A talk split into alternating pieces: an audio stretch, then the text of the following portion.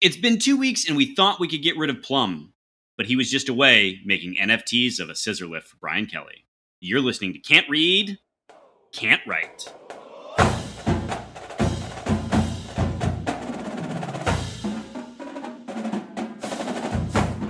Welcome back, everyone, to another episode of Can't Read, Can't Write, the podcast that proves Spartans can talk.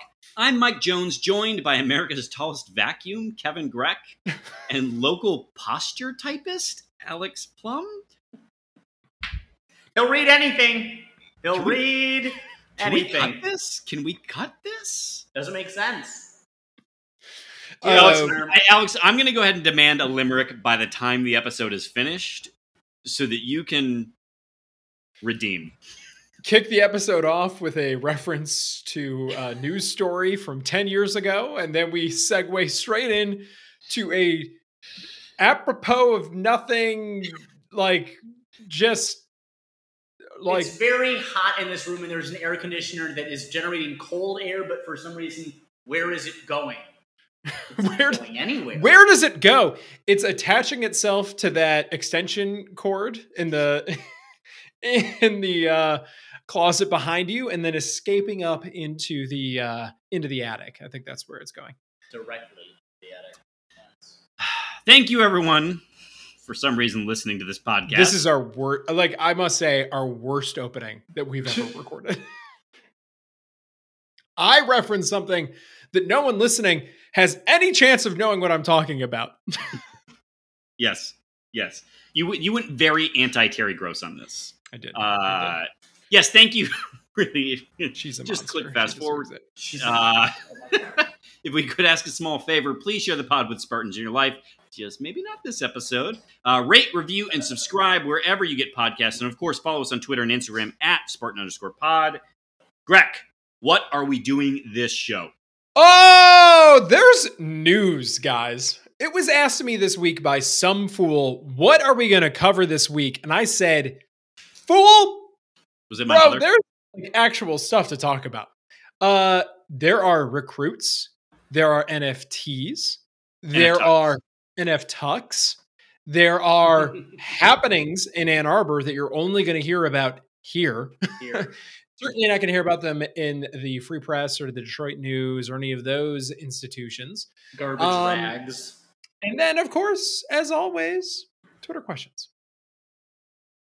All right, gentlemen, let's get into it. And I say we uh, we delay uh, the combo about NF Tuck until we've covered the the cheery news, the great news, Yes. the glowing news. So, uh, football, the sport that always leads. We picked up a commit and a commit at a position of need. Uh, Greg, tell the folks about Stanton Ramil, other than awesome first name. Yes. Well, awesome physique too. We talk about the uh, the new athletic stature required by Mel Tucker, and he fits the mold as an offensive tackle. Uh, Stanton is already 6'7", 310 pounds, which is pretty close to what you want, like Yeah. playing height and weight. Like that, that's a dude already. Um, and in a position of need, and uh, we talked about this, the concern in the fan base, the question about what Tucker's going to do. Well, he went out and got the third highest rated commit of the class at a position of need and a position where you need to recruit from high school. Uh, 197 nationally, uh, 29th highest rated uh, uh, offensive tackle, number three recruit in Alabama for what it's worth. Um, four star. You know, very impressive on the rebound here for Mr. Tucker. Like, I think maybe that's the story here. If anything, it's as much as we love D'Antonio and Izzo occasionally. Occasionally, You know- like this week. We, when the man goes and takes a rebound recruit, you can kind of tell. it's uh, there's a certain profile that doesn't look like this. Yeah. So, uh, I mean, very I- encouraging. Yeah, I think the folks at 24 7 have said that that Stanton was always a take, that if they could get three offensive tackles, uh, they would have. But um, he certainly had less uh, pub, as as the kids say, uh, than, say, Panche- Pancake Honcho or um, some of the other offensive tackles that are now escaping my, my memory. Uh, his offer list, though, uh, nothing to sneeze at. Uh, No. Uh, we got a Penn State on there. We got an Arkansas, an Auburn, a Clemson. Um, I'm just You've got LSU, you've got Ole Miss, you've got Tennessee, you've You got got Appalachian State. you got Marshall, you got Towson, you got Uh, I will note he does have a Northwestern offer, which I only bring up because uh, kid can't be um, a slouch in the school either. and a Uh, Duke offer. Yeah, and a Duke offer. Uh, so um, this is a, a big pickup, really exciting. To your point, Greg, I think the the phrase of the the hour, position of need. So And we should call out a Jackson State offer. So take that, Neon Dion. Yeah, get out of here, prime time. Get out of here. Neon Dion. Uh, uh, all right, let's talk about our the the basketball commit we have for the nonce. Uh, Gehrig Normand. Uh, what a name. Yeah, Plum. What can you tell me about Gehrig? And uh, can you do the comparison that everyone else is doing and just call him Matt McQuaid already?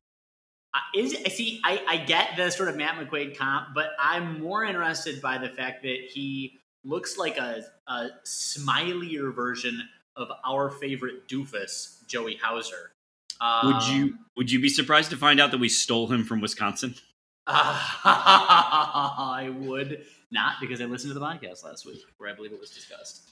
Um, yeah, I don't. I don't. No, wait. Was it discussed last week on the podcast, or am I making something up? I don't know if we talked about it. I I tend to just forget as soon as we stop recording. Stop recording.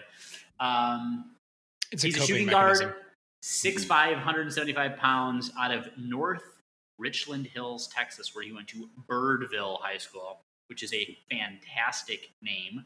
Uh, the kid's a four-star. He's ranked 73rd nationally, according to Rivals. Um, apparently, the kid has the competitive drive and mental toughness that is expected of a Tom as a recruit.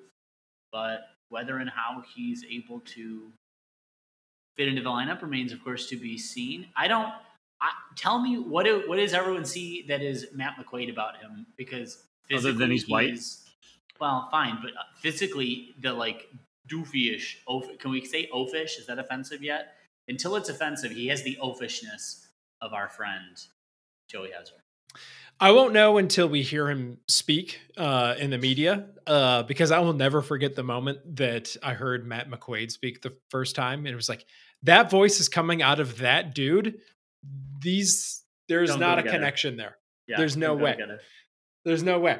So Gerg, uh, I will withhold any Matt McQuaid uh, comps until such time. Uh, but I think From a play perspective, he's a three point shooter like Matt McQuaid, Like Matt and McQuaid is, can slash. and like and- Joey Hauser is. well, he can. Right? He's got a lot more uh, athleticism. Uh, plays a lot more above the rim. Uh, you know, can do a can do a lob situation. Can dunk. Um, that's that's the comp. Going back to the intangibles, unlike Joey Hauser, he doesn't smell like wet hay. I'm told. so. Which is actually was was in, was in the- Unnecessarily mean. was in the was in the True minus measures. column. Actually, was in was in Tom's Izzo Izzo's minus column because He's like, I'm from the Yoop. I kind of prefer that. If I it can't be the that. aroma of a copper mine, I'll take wet hay. must- Thank you very much. Musty smell. This is one of the meaner things I've said about an existing student athlete in a while. Yeah, we'll see if this ends up on the cutting floor. Uh, the um, look, I think the the interesting thing about Gehrig Normand is that in terms of who's on the team or who may be on the team when he joins, there's not a lot of wing depth. Uh, and so he may actually be someone who sees meaningful minutes in the same way Matt Mc- McQuaid did as as a freshman.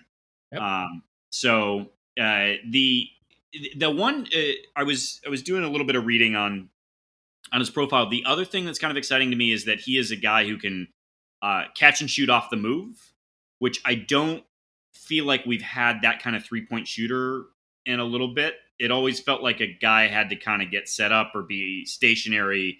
Maybe I'm thinking just a little bit too much of Gabe Brown, but like Are we forgetting already Matt McQuaid's little sidestep move off the fake? Come on, man. Come I'm on. All right. he's on staff now. It's been a minute since Matt McQuaid. Oh, Anyway. So uh, I think Gehrig Normand is actually. Uh, I don't know. Uh, I think maybe there's a recruit possibly coming that's higher ranked, uh, but I think Gehrig Normand brings something to the table that that this team will will really need when he joins Yeah. them. So Yeah. um, Big pickup. Yeah. Do we? I know. I think I asked this whenever the last time I was on, a few months ago, I guess. Uh, does it mean anything? Does a commitment mean anything right now for the class of 2023? Yeah, they sign in November, and and you see way less flipping in basketball than you do in. in I mean, it happens, but like yeah. I mean, we this is something that we talked about on the pod, and uh, we weren't corrected by the Twitter listeners or the Twitter followers. So that tends to indicate to me that we we got it right. Rarely. Izzo has not had a lot of flips in his time as head coach, so I think you can, I think you can take comfort in this plum. But given what you know now about Xavier Booker, I, I'm curious. You know, we missed you that week. Uh, any anything you want to say about uh, about Izzo bringing in a top five recruit and Mr. Xavier Booker? I again, I just don't. I don't know. I don't understand how it happened. Izzo has not, as you guys already, you guys already talked about this. Izzo is not the guy that pulls in these recruits. Typically, it scares me because I don't like to get excited about things that don't last. I don't think this is going to last because nothing ever does. And while I agree with your takes last week that Izzo is not washed up, that he's, you know, he's certainly not lost his spark for coaching or anything else like that. Um, what's the kid's connection in Michigan? Indianapolis, Cathedral High School. I, I know we've recruited out of there before. I don't know. I just, I am, come, come signing day, I guess. And, and then when signing day comes, you will be uh, on pins and needles that Tom Izzo will die, and he will then be able to get out of his letter of intent. Yeah. So we're gonna have to deal with that for an entire year. And then they'll start playing, and he'll be worried that like he's going to get injured or something like that. The or that he mistake won't one live of up to you made expectations. was referring to him. And uh, by the way, I, this I wanted to get into a little bit. Uh, Excellent. Do you have notes from I, I from should have. away? I should. Frankly, I'm surprised that I'm remembering half of this because you called me out when you mentioned our friend from Memphis, Mhm. formerly from Memphis, now playing where? Ypsilanti College. Ypsilanti. Yes. Ypsilanti Private University School for the Deaf. No. Oh, is he going to Eastern? Yeah. yeah, he's going to Eastern. Oh, that is where it is. Okay, we did talk about that. Um, LOLOL. Emoni Bates, Schoolcraft. I you told you on this pod you besmirched my name Never.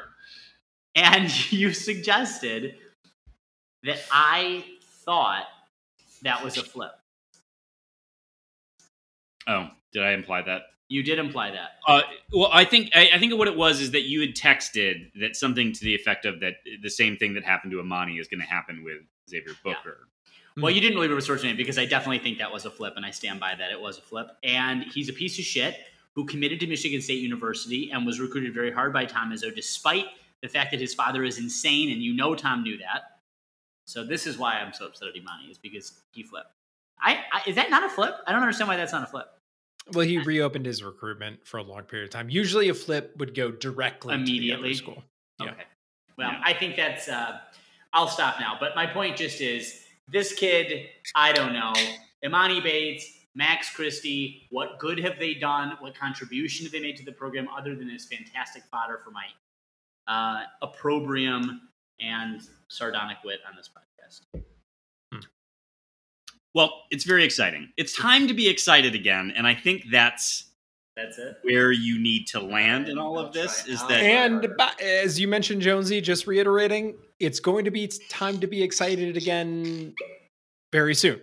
It sounds like, by all Sounds indications. like, by all indications. Uh, so we'll talk about it next week.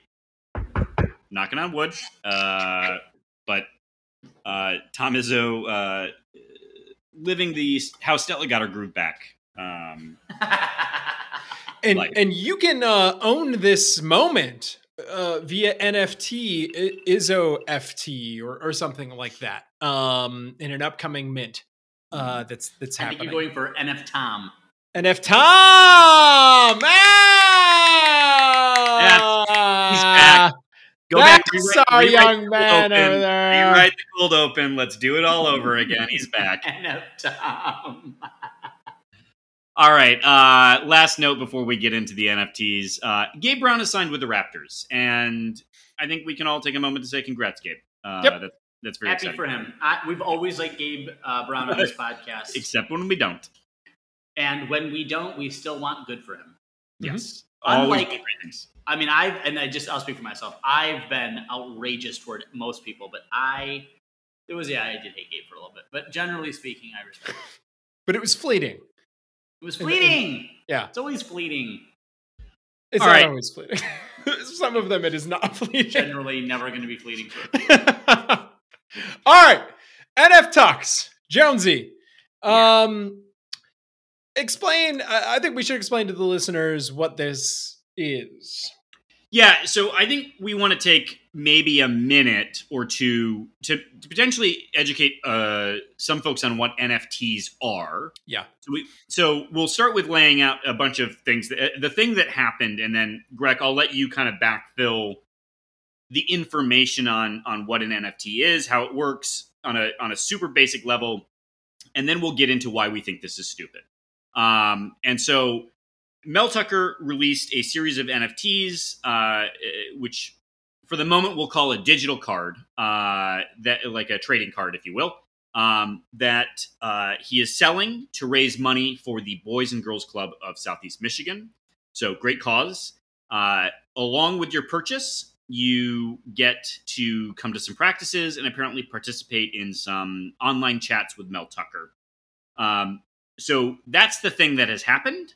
Uh, and Greg, can you tell people a little bit more about what an NFT is and how you purchase one because they go hand in hand? Yeah, so eh, if you're not familiar with NFTs, you probably at least heard something about cryptocurrency. And how that entire process works is on a technology called the blockchain. And what the blockchain is, is a public ledger. Um, so anyone with internet access can go and look at all of the transactions and all of the wallets of individuals that are participating in this blockchain. Now, in cryptocurrency, usually what's being exchanged are coins. So, you know, there's X number of coins, or some technologies they're being minted all the time, but there's an exchange of these, and they're meant to The most represent popular ones are Bitcoin. Bitcoin, Ethereum, etc. You might have seen Doge. Doge had a moment um, when it was being pumped and dumped by the richest man on the planet on SNL, uh, but that's for another day.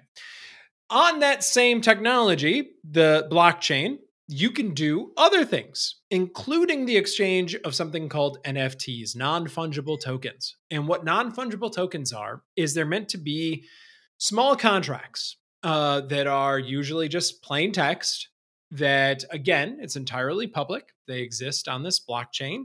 Um, in the case of NF Tuck it, it is actually uh, using an ethereum blockchain. Um, but basically it's proof of digital ownership. And the idea is you can own something in that smart contract that anyone can access. They can see what that thing is. Uh, often in these cases it's a hyperlink to an image so like a gif or like uh, in the case of NF Tuck, a picture of his bowl championship ring. And there's a finite number of them in the case of NF Tuck, I think 120 in total or something like that. Um, they're exchanged via the blockchain. So that is to say, you put up uh, some percentage of Ethereum. In this case, it looks like a quarter or a half. And the ownership of that gets transferred to you um, at the time of recording, just to give some indication of how expensive this is, one Ethereum coin is $1,700. So when NF Tuck, an NF Tuck of his bowl championship ring, which is not, to be clear, his actual bowl championship ring, it is a digital picture of his bowl championship ring. Did Uh, anyone it's- screenshot. it's half of that. So you're talking about nearly, you know, 800, you know, 900 ish dollars. Um, now, sometimes with NFTs, what will happen is there's other, uh, there's other perks of ownership. So there, there's a reason that you might want to exchange these things, buy them, sell them, etc. Um, one is they might inflate in value, and given that only I think 10 of 120 NF Tucks have sold, don't think you have to worry about them inflating in value. But the other thing is they do represent apparently access to Tucker on Discord six times over the course of the season. And they represent an opportunity for you to, in real life, go to practice.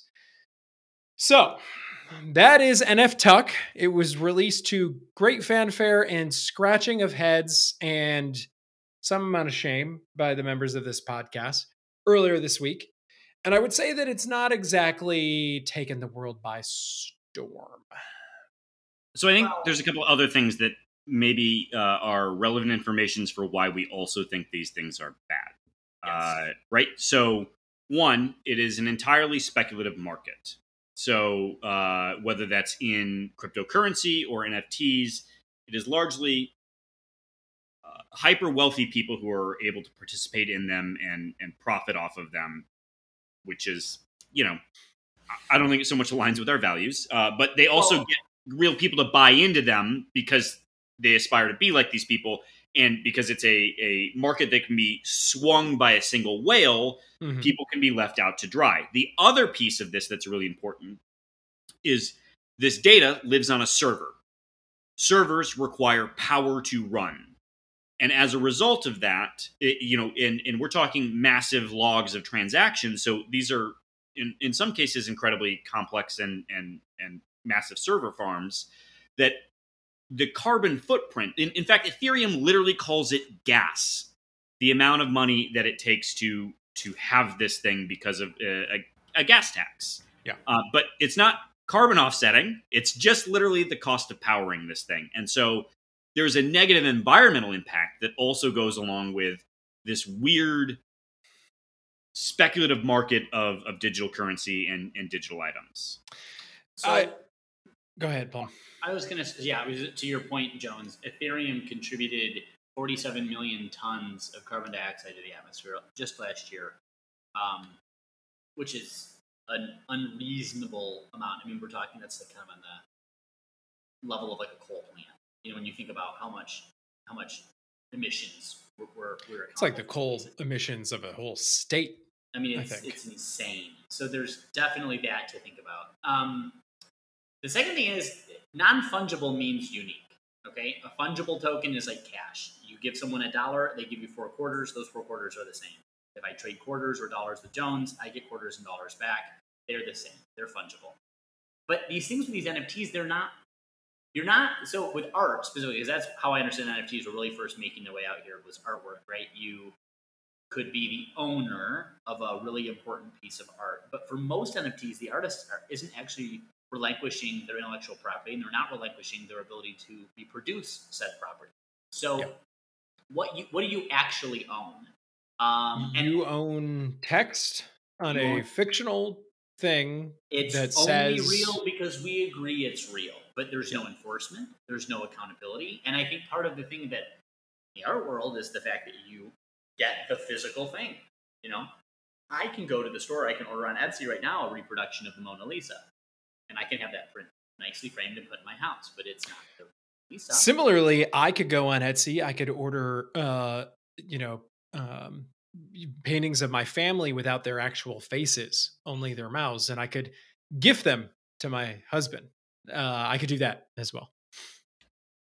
die I- uh, the, I hate it here. I should. I hate it here is right. there are huge problems with this. I, I think I'm sorry to interrupt, but there are a couple ways where we're being a little pearl clutchy. Maybe one, we haven't quite said yet that uh, that there haven't been that many transactions. We haven't emphasized that. So the probably the the carbon footprint of this is not that substantial. That's not the point. though. Two, it, this is hardly the first time ever that you know access to the uh, head football coach or to practice is available only to the wealthy. Like that is the cost of doing business that happens every day in college football, and it's happened on campus here. If anything, maybe you can make the argument that this democratizes it by being an open public, uh, uh public do- uh, uh, marketplace Do Um, that. Do that. But I would say that this is unnecessarily complicated. Uh, we had uh, mechanisms for this in the past. You could just do a charity auction or something like that. Um, there's nothing about this that needs to exist, and there's a lot about this that continues to add to the credibility of a system that we think is incredibly flawed and misguided. And that's my issue with it. For for four hundred and forty six dollars, someone can get a slick graphic on a, a, a GIF loop of a a tennis shoe that Mel Tucker may wear to an upcoming game day. But I'm guessing that four hundred and forty six dollars is really so that these guys can get access to six practices. Guys, I should assume that they're men. That these folks can get access to the six pra- on-field pra- on-field access to six practices and six video chats. Yeah. with Mel Tucker. the I I think that's right, it, and I think my Tucker had said in the announcement because Rick, I, I wanted to circle back because you're right. Like we're being, I I don't think it's so much pro uh, clutching as we, we think it's raising money for charities. Great.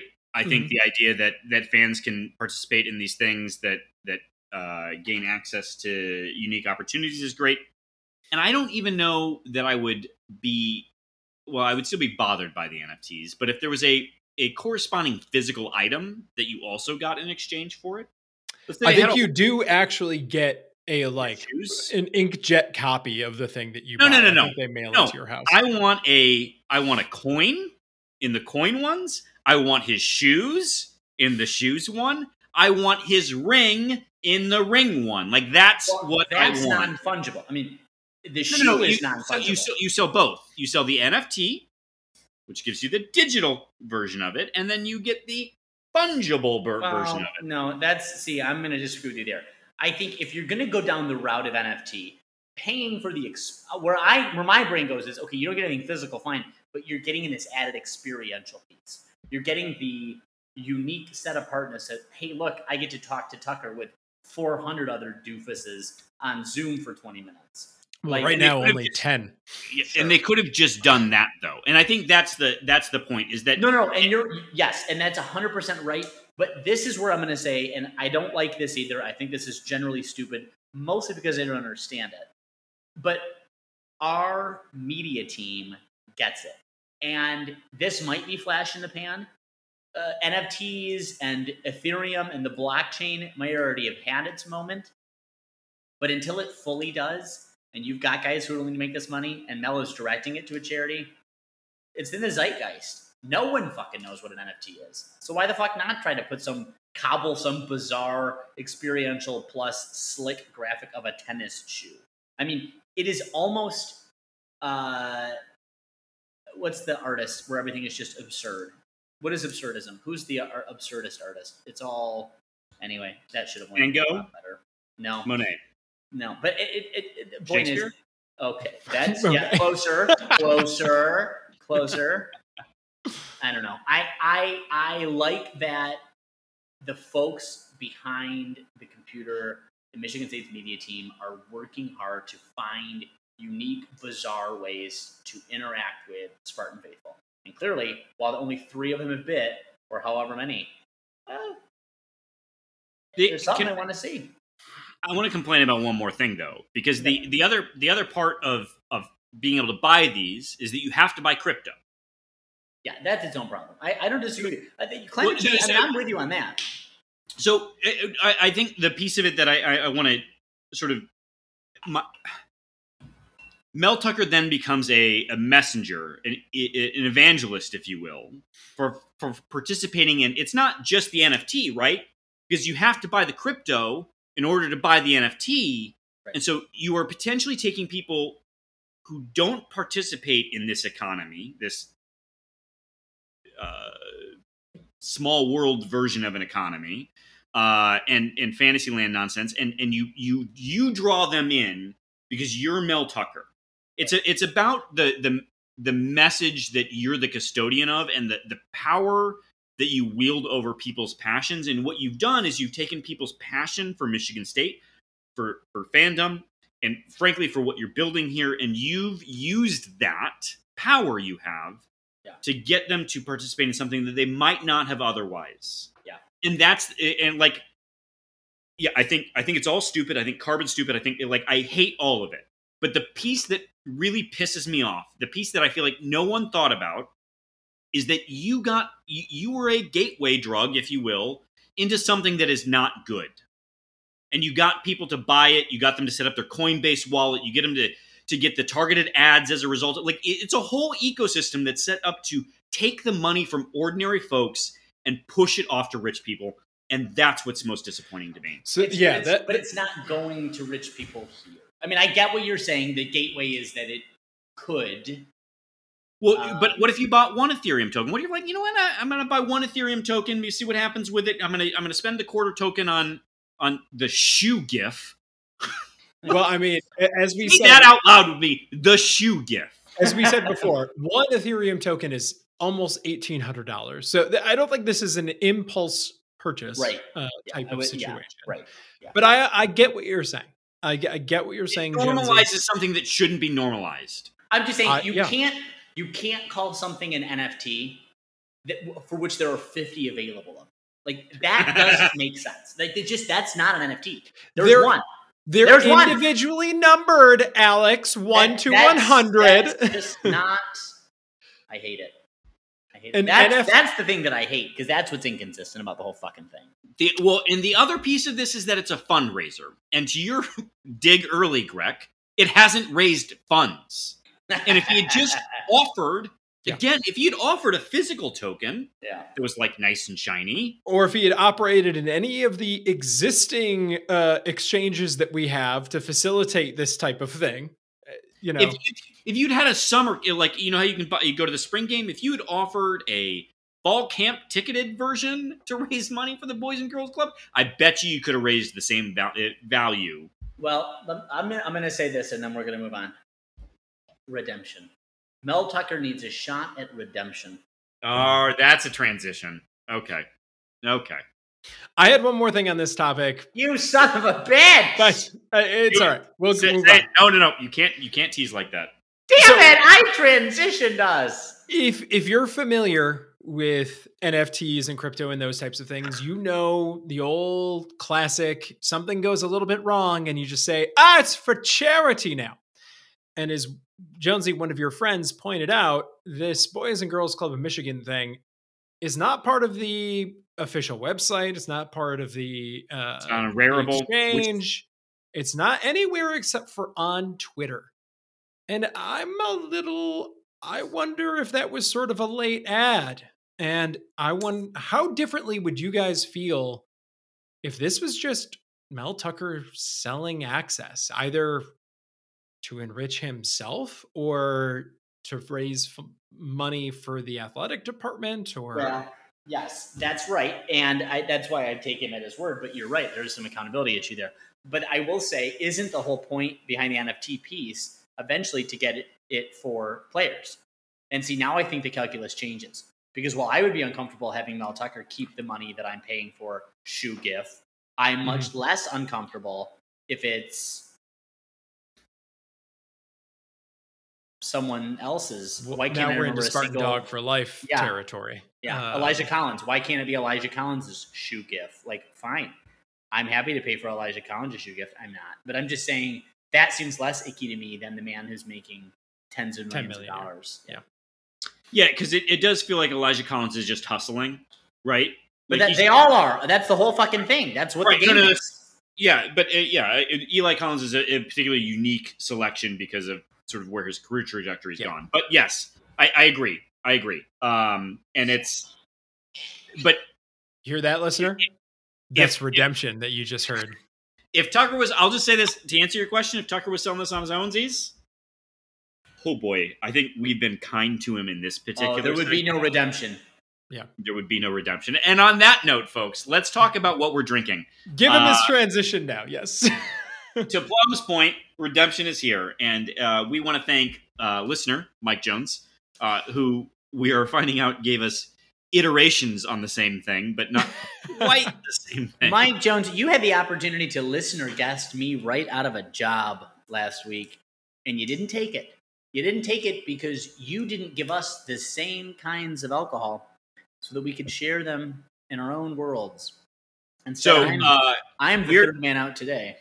We are uh, we're drinking redemption. Uh, Plum is drinking the straight rye. Uh, Greg and I have drank the high, High rye, rye. whiskey or high rye bourbon. I yeah, read bourbon. high rye bourbon. high rye bourbon. I will also shout out really quickly uh, because I've transitioned to the Santa Fe Brewing Company, which my mother and father brought me as part of their road trip. The Im- the Imperial Java Stout. One, get Wow. ready for this to get sloppy on the back end. Two, it is fantastic. Uh, but the high rye whiskey, Greg, what do you think? And then Plum, I want to hear about the rye. Well, the high rye whiskey, speaking of it getting sloppy, is a very approachable whiskey bottled at uh, 46% alcohol. And uh, woof, woof, it's got some kick to it, man. So um, I, I'm not sure this is one that you want to get in the habit of drinking just uh, neat. Um, but whew, uh, you want to pour it in something? You want to you want to have a mixer? I mean, a little bit of this goes a long way. This is what I've experienced so far. Uh, would you recommend? Yeah, dude. Pick it up. the face on that Plum. How's your rye? Uh, the one thing I will say is uh, it shares similar characteristics as those described by Kevin Greck. 92 proof. Uh, he didn't mention that it was barreled in the Indiana heartland. So if you are Say more. if you are John McCoy, you are wanting to go to the local Fort Wayne Alcohol and Beverage Commission location. Do they have those? Do they have ABCs in Is, Indiana? is this Mike. Pence land or Pete Buttigieg's land? I think this is. Well, I guess we'll see. But Well, now it's definitely Pensland. Now if that it's if it's Mayor Pete is a Michigander. Lawrenceburg, Indiana. Icky. Icky. I just don't like the state of Indiana. Sorry, John. Um, it is actually a palatable rye. It has it has the same invitational uh, on the nose flavor that like a Bulleit rye is going to have. It doesn't have the Bulleit smoothness, but it is absolutely accessible. And if what you're looking for is a straight rye to put into drinks or to sip after a long day at work, uh, I don't know why you would choose this one particularly for that purpose, but you know, on a budget, get some redemption and then offer it to Mel Tucker. Let's uh, uh, let's head off Grand River, where I think half in the bag is the right level to start this conversation, and hopefully we don't end fully in the bag. Uh, so Mel Pearson, Warde Manuel, best of friends, uh, apparently. They, they listen. At this, I'm going to just say what everyone's thinking. no one's thinking this. You can't see it, listeners, but Jonesy and I are leaned in on this one. Zero percent of people are thinking this. But Mel Tucker and Mel, Tu- oh Jesus Christ, that's not what I meant. Mel Pearson and Warde Manuel.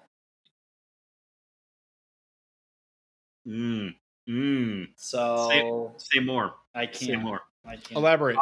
We don't get it. Legally, it out for us. to. Legally, They can't. See, allowed they can't see that face. They can't see that face. They can guess. You can guess, dear listener, what kind of what kind of gentle cooing eyes I was making at the boys this week. All right, Greg. So uh, give the folks. Uh, so Mel Pearson, the, the the the headline is fired uh, as an at will employee because his contract had expired and he just kept showing up to work. Yeah. Uh, but uh, that's the headline. Uh, tell me what he did to deserve to be fired, and then why Warde Manuel said, "I'm not sure about that." Well, You better- credit you better first Pronounce it right. Go ahead. needs to be given to listener guest uh, JD underscore Jer Bear, who covered this on the podcast and kind of called No. the shot on this a little bit. Several Refuse Um, to acknowledge. Love him. So- great job. What we learned uh, from the Wilmer Hale report, which very important to know, even though the Detroit News thought that this was not information worth passing along to its readership, Not reputable. Um, Nolan Finley is a boob. Continue. was provided to the University of Michigan in March. March Um, months ago. or May, whatever, months ago, it doesn't matter, um, is that the following was found by Wilmer Hale, the law firm uh, put in charge of doing the investigation.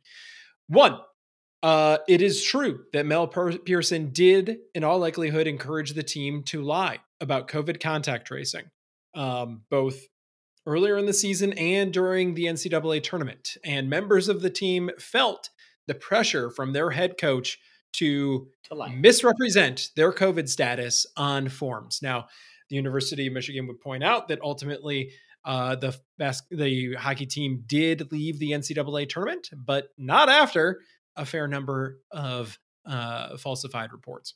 Is that was- uh, is that the same university that um, Jim Harbaugh invited reporters to to uh, see their wonderful COVID protocols? hmm No one had done it better. No, no one, no one has ever done it better.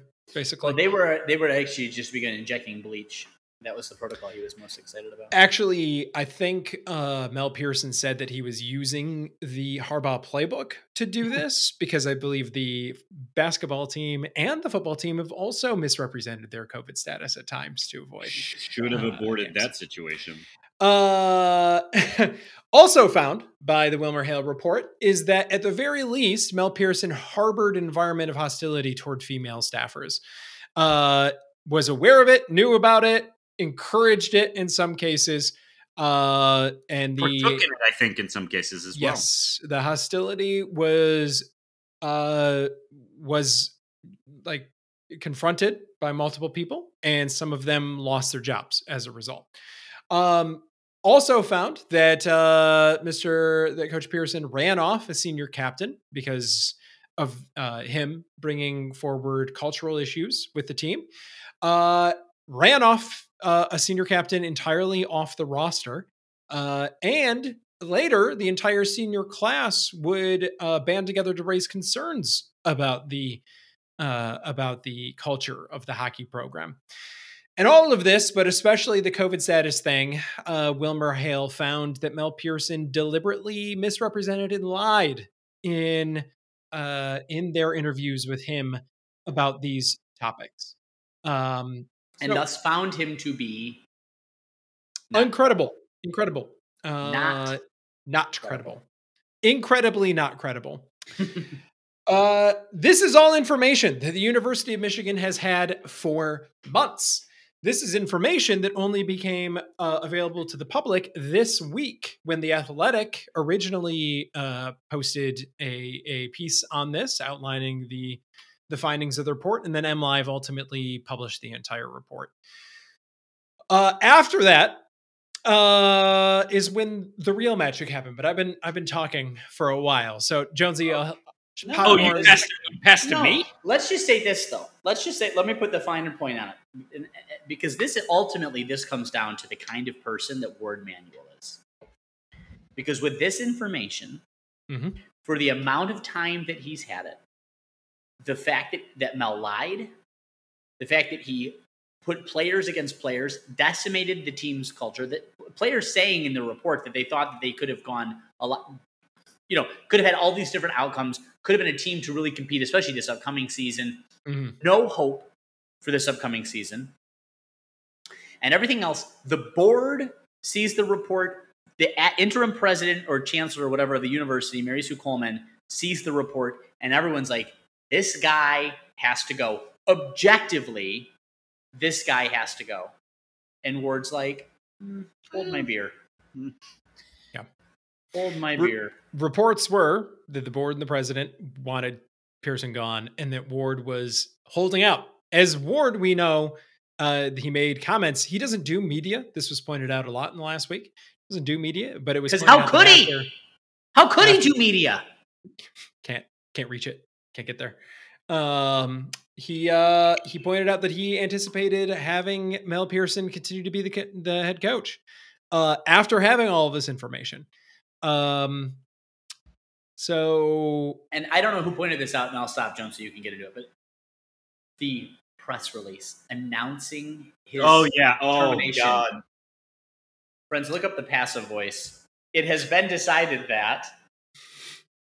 Uh, it, it is the the thing is about that press release is that it's not so much it, it, there's plenty of reasons to make fun of the passive voice for um like uh Donald Rumsfeld mistakes were made right which is him abdicating responsibility correct uh, this wasn't so much an abdication of responsibility as I don't want to be writing this right now. Yes. like, and, and, that's the piece of it that's truly telling. Yep. Uh, so I think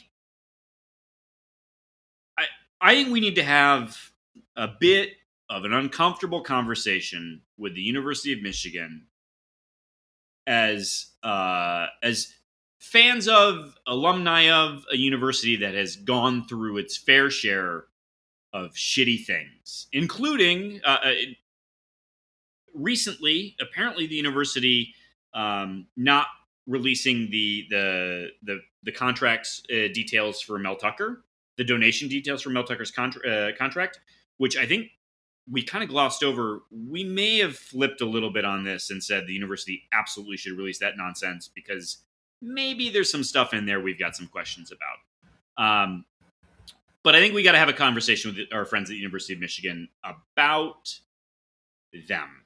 Mm-hmm. Uh, and we say this as Michiganders who want our higher education institutions to represent good things uh, and that our rivalry should exist on the field and then in in educational spaces but not where uh, not where the university sits right now so um, let's go over a list of things that have come out under Warde Manuel's tenure. Uh, these are not limited to athletics only, but these are all things that Warde Manuel has presided over. Uh, the uh, Dr. Anderson uh, revelation that came out uh, that Bo knew. The statue still stands. The building is still named after Bo. Juwan Howard. First, assaults a coach, and then second, batters a coach. You'll remember he attempted to batter Mark Turgeon and then later did batter a coach at Wisconsin. Warde Manuel's car, sorry, wife's car, is in the possession of Xavier Simpson. Who did he get in an accident? Jeff Jackson. It was sorry. In, thank you in the possession of a Jeff Jackson. Jeff Jackson, uh, it, it, during a encounter with police officers. Um, the uh, assistant gymnastics coach in 2018. This is still Ward's tenure, right? I think he was there four years ago. Yeah. Yeah. Uh, uh, is found. Uh, what did we? Uh, uh, plump was dalliance the word we landed on? Dalliance. Having a dalliance with a student athlete, assistant coach having a dalliance with an athlete, and then um, we we do indeed also have um, one of their professors. This is not athletics related, uh, being sentenced to five years for child exploitation, specifically taking a minor across state lines for the purposes of having sexual intercourse.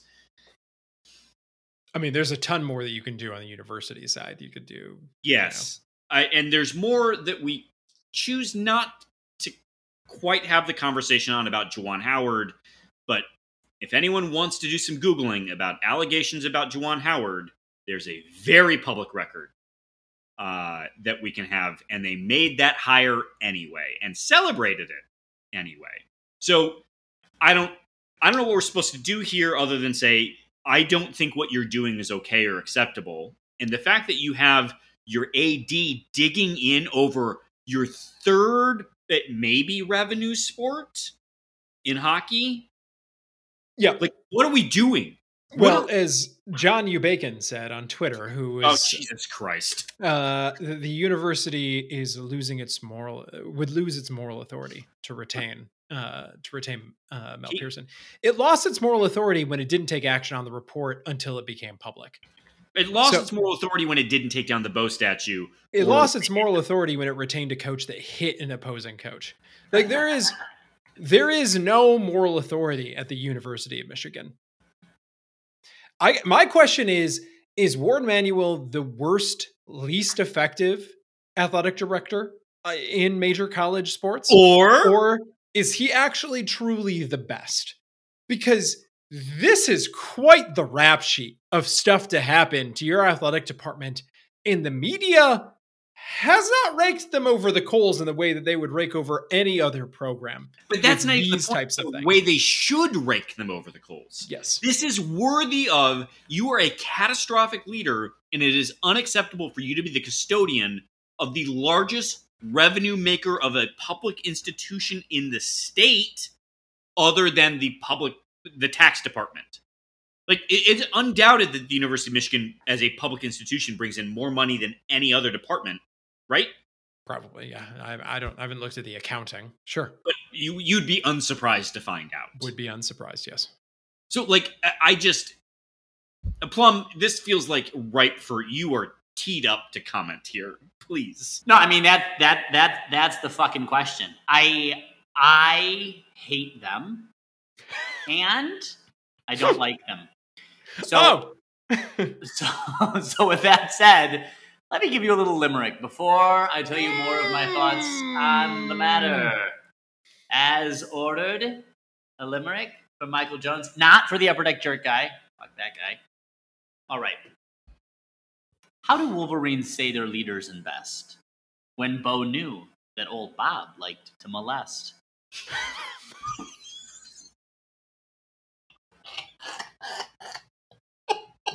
oh my God.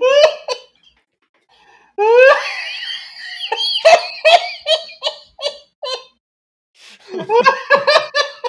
off the top. What's he gonna end with? If that's the second line. I really should have said that toward the end. How do Wolverines say their leaders invest when Bo knew that old Bob liked to molest? Pearson killed a whole culture. Howard strikes like a vulture. And Ward ends in an E, not in jest.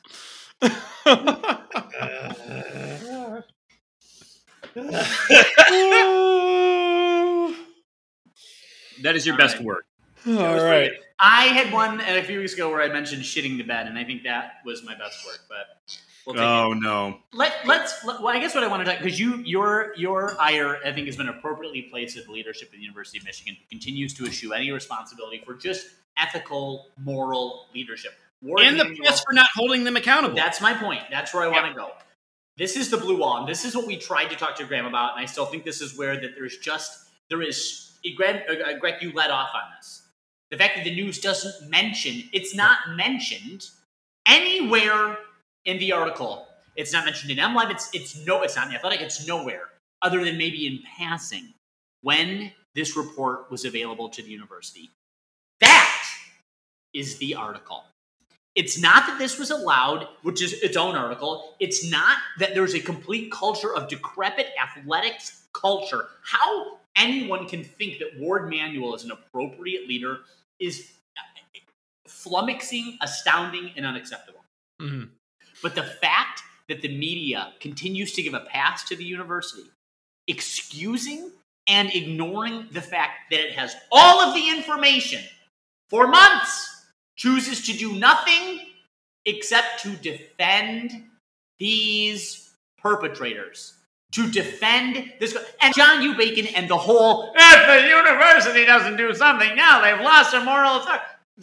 You, you don't Or- have moral authority. There's Or- nothing to lose. He he also had a tweet in there that was a direct shot at MSU that was like, you you need to give them credit for for sourcing the report to begin with, as in having the report is the most important thing. You- Taking action on it Had it irrelevant. Irrelevant. It's having the report and paying for it that's the most important thing, don't you know? But Also, but again, have the report. The University of Michigan is a cult. It is unhealthy. It is not open to criticism. It isn't open to negative feedback unless it is developing the talking points, it's naming its own critiques, and it is wallowing in the masturbatory wallowness of whatever the fuck they want to claim moral authority. I mean, it, it, it, they're not good people. They're not good people in the athletic department, and Warde Manuel may be at heart a very, very bad man. But if the if Mary Sue Coleman and the board of trustees or whatever the hell they are doesn't do something about him soon, far worse things are going to continue to happen because I- the whole thing is just off the rails. I don't understand too. It's not as if because we had Jaron when when a lot of this tickled too, right? Plum, like this is the this is the thing is we we knew we've known we've known and the, the report didn't exist and we knew all of this and we didn't even get into the GLI stuff. Yeah. which was also in the report. We didn't But- have all of the culture stuff, and we didn't. Obviously, we didn't know that he was lying to investigators at that time. Like there, there are fireable offenses that we didn't know about until this week. But the but the uh, the the component of this that's even uh, more head scratching is that his contract expired. Mm-hmm. So if you said, "Hey, you know, it's kind of shitty," but Warde Manuel said, "I can pay him one more month under the contract, and then I don't have to do shit," then all right, you did some you did some uh, some accounting, you did some financial planning, and you said this is smarter for us in in the long run. And like, you may not like it, you may say that the moral ground is where should you should land on, but you did a thing, and eventually you defi- you still fired him anyway. But what's crazy to me is that they had the report, the contract was already expired, Yep. and you can't put this all on Warde Manuel. And, and I refuse to believe the fight because how can it be a fight if the president and the board. Are did, did Warde Manuel literally sit on the report? Did did he, did he put it in the back of his car for a, a, Yeah. months and like someone from the Athletic fished it? Like I'm. I, I even think the framing of this story on the most favorable terms for Warde Manuel being a piece of shit isn't an accurate framing of the story Yeah. because it still requires the board and Mary Sue Coleman to be either uh, feckless or Yeah. pieces of shit also. Yeah. That's Which I, like is- he reports to them. Yeah, I mean, Well, let's just say this: when when his contract was uh, was renewed in 2021, Mark Schlissel, highly respected, highly favored, Oh, we didn't even Well- mention Mark Schlissel. and well regarded Mark Schlissel and had- highly lonely. had this to say about Warde Manuel. Ward is a tremendous advocate for the health, safety, and well being of our student athletes, along with their intellectual and emotional growth.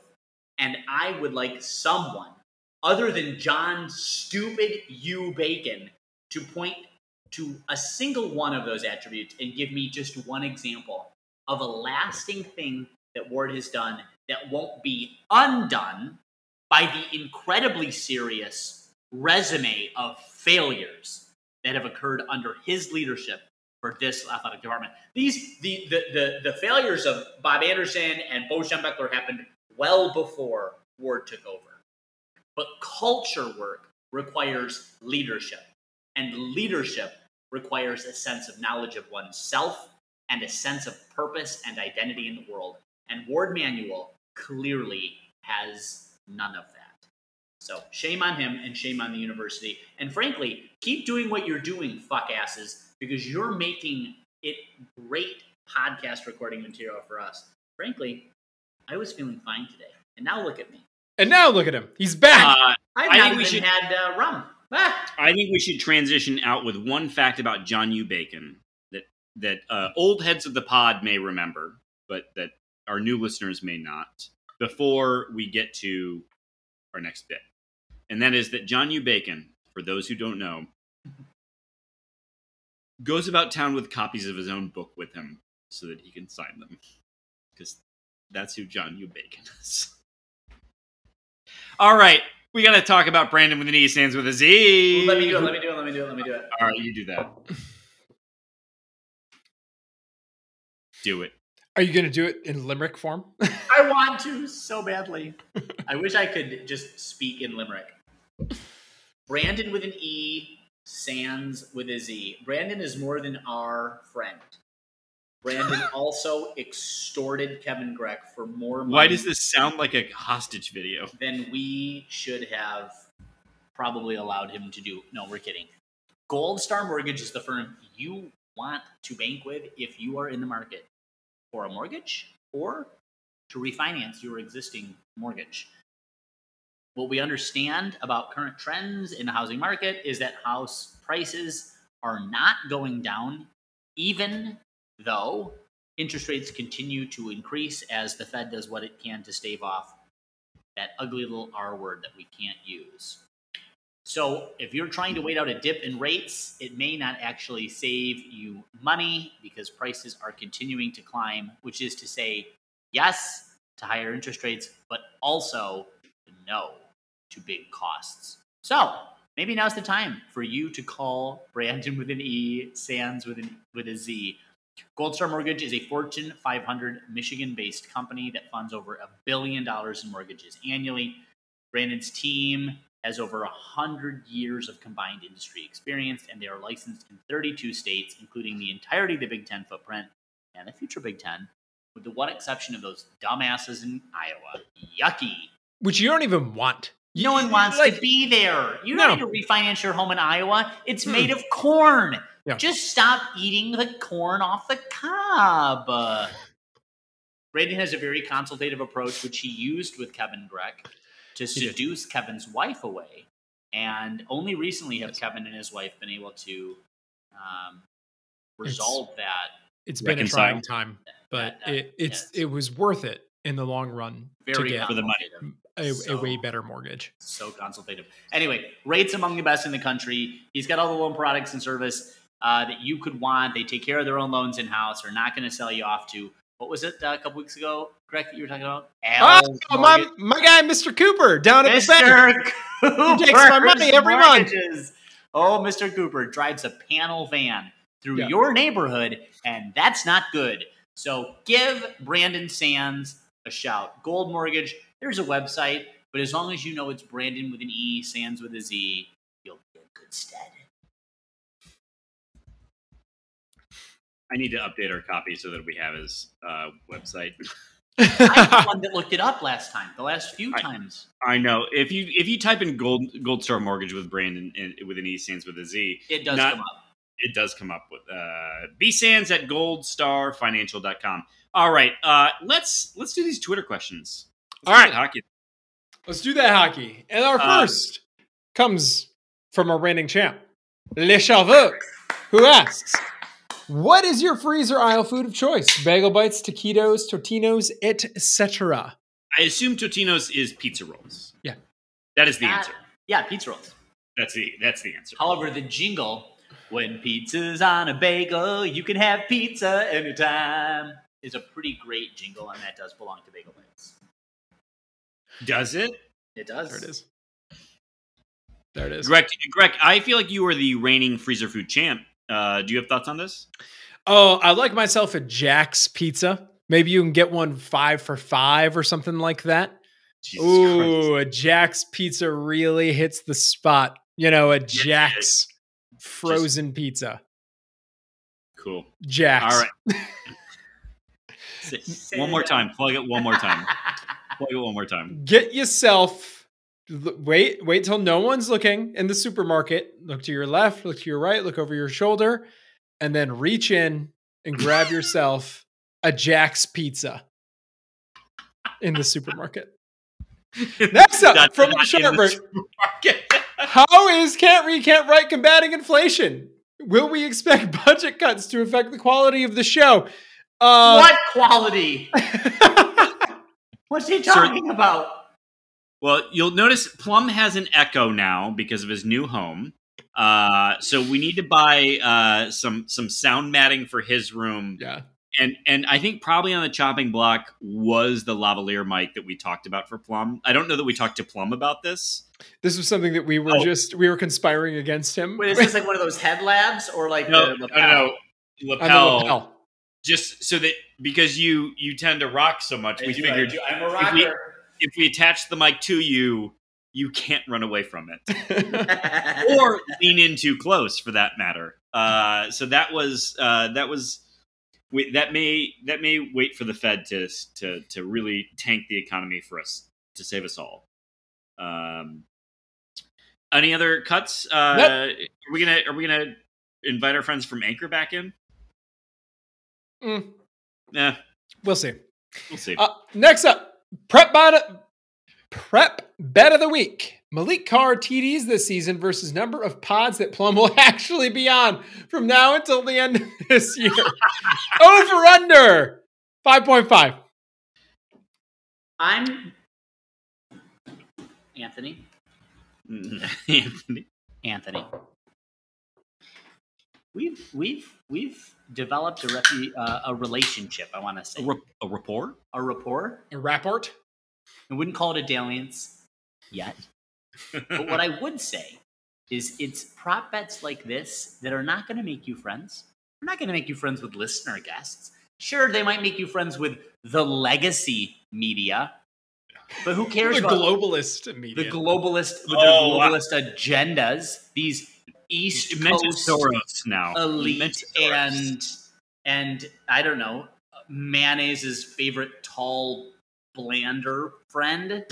Listen, don't. Mayonnaise's favorite Margarine. tall. margarine. margarine, margarine, Yeah. salt-free Mayonnaise has- margarine. As I understand it, way too much flavor. I wouldn't know because right? I don't put mayonnaise on anything, but of course you don't. Uh, anyway, this is not a good look for you. How very dare you? Maliq Carr will, of course, score at least 12 touchdowns this season, and I will be on at least that many weeks 5.5. You should be ashamed. Notably, Maliq is number six. So, uh, over. Next up from Elon Bloom, if Cooper redshirts, we have only nine scholarship players active. Uh, how many injuries can the roster sustain until his redshirt gets pulled? The answer is like half an injury. Yeah, uh, I I don't even think it can sustain a injury. I Yeah. think zero is the answer. He the But red shirt is- thing is bold. It's not going to happen. But this is the year we will have zero injuries because we've had at least 12 each of the preceding seasons. Oh, you're saying that uh, Izzo has banked some injuries? we the, the And he's gonna cash- has to provide us, Mhm. you know, one. That's what he's doing with the scholarships. He's just rolling them over. Um, so, uh, next up, uh, does one running back become a Elon Blue, a bell cow, or will it be by committee? I think it's a committee, but I think it's a, a small committee. It's it's a committee of two. I don't think it's a committee of three or four. I don't know Uh, if bell cow is quite the appropriate analogy here either. A bell cow's whole purpose is to alert the other cows, so I don't think that's what the goal of a running back is. They're supposed to find holes and exploit them with their secretness, their surreptitude, their ability A to- dalliance? to dalliance without getting detected. Uh, I also love referring to running backs as livestock. It's it's my favorite. Uh, if if we end up with a single running back, I do think that it um, that bodes well. I think Really well. for yes. that that means we found ourselves a Ken Walker again, or someone. Hard. Uh, Duh. Yeah. Uh, all right, uh, Elon Bloom. This uh, can you get a copy of the Farmer's Almanac and tell me how many bad weather games we'll have we'll have at Spartan Stadium this The year? The only good question we've had on the pod so far this week comes from Elon Bloom here. This is true. The Farmer, Farmer's Almanac has predicted, in fact, very, very rough winter prediction for Michigan and for most of the country. Here's the thing, though. These days are on your own. are all going to happen on football Saturdays. And what do we get told over the public announcer? Every It's game. a beautiful day for football. So, Elon Bloom, there will be no bad weather games because there is no such thing. All football games have beautiful days for football. Also, your echo did you a lot of favors there. Yeah, it, it really that was the time for it. This was its moment. Uh, next up, which arrived to me uh, this week in a uh, card from my wife's grandmother, Nana asks, "Who was the longest-serving Canadian Prime Minister?" Justin Justin Trudeau. Next question. not, not it. The answer is Mackenzie King. Is this? Did you actually know this? I looked it up. I looked it up. I googled it. I googled it. I googled it. Mackenzie King served three non-consecutive terms for a total of 21 years and 154 days. I looked it up because I thought that was interesting. Um, I've never heard of this. This uh, you could you could name other ones, and I'd be like, oh, I've heard of that one. no, Never you heard hadn't. You've heard of none of them. You've never heard of Sir John A. Macdonald, the second longest serving, but you may have heard of Pierre Trudeau. Yeah, the older Trudeau. I knew Yeah, was there's- long-serving. Who was the conservative one that served uh, before? Most recent conservative. Uh, what was his name? Uh, not Ford. The other ones, the Ford. Great. the L- uh, Ontario We've been ones. derailed by Nana. Okay, let's Na- Well, but- but I Nana. think uh, I think what's non. I think what's interesting to note is that uh, Pierre Trudeau was the one who had the longest tenure of consecutive terms. Um, Cool. So Next up, Spartan eighteen seven seven zero. Unless Greg, do you need to say more for It's Nana? Stephen Harper. Was it Stephen Harper? Stephen that was the Harper. previous- Well Nah. done, you. I didn't have to look it up. I got halfway through through typing it. And I was like. I'm gonna get it. Uh, next up from Spartan 18770, is it any surprise by the generational fans? Only blue-haired, get off my lawn baby boomers prefer Michigan over Michigan State. Um, no, it's no surprise. We've been doing all the winning lately.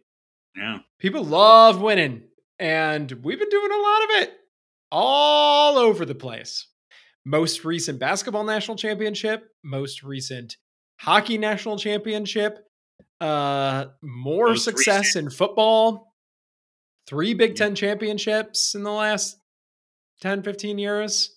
I mean, Just go to the on. Wikipedia page. Just go to the Wikipedia Just page. go there. all that- Just go there. Next up by Spartan 18770, will Izzo be allowed to pick his successor? And who do you think it would be? The answer is yes. The answer Almost is no. yes. The answer is absolutely no. I if Alan DJ Haller- does, if DJ ahead. doesn't have a good run at Western, I don't think he gets to pick his successor. Yeah, I think it, it- assuming you think it's going to be DJ, which this move to Western would make some sense.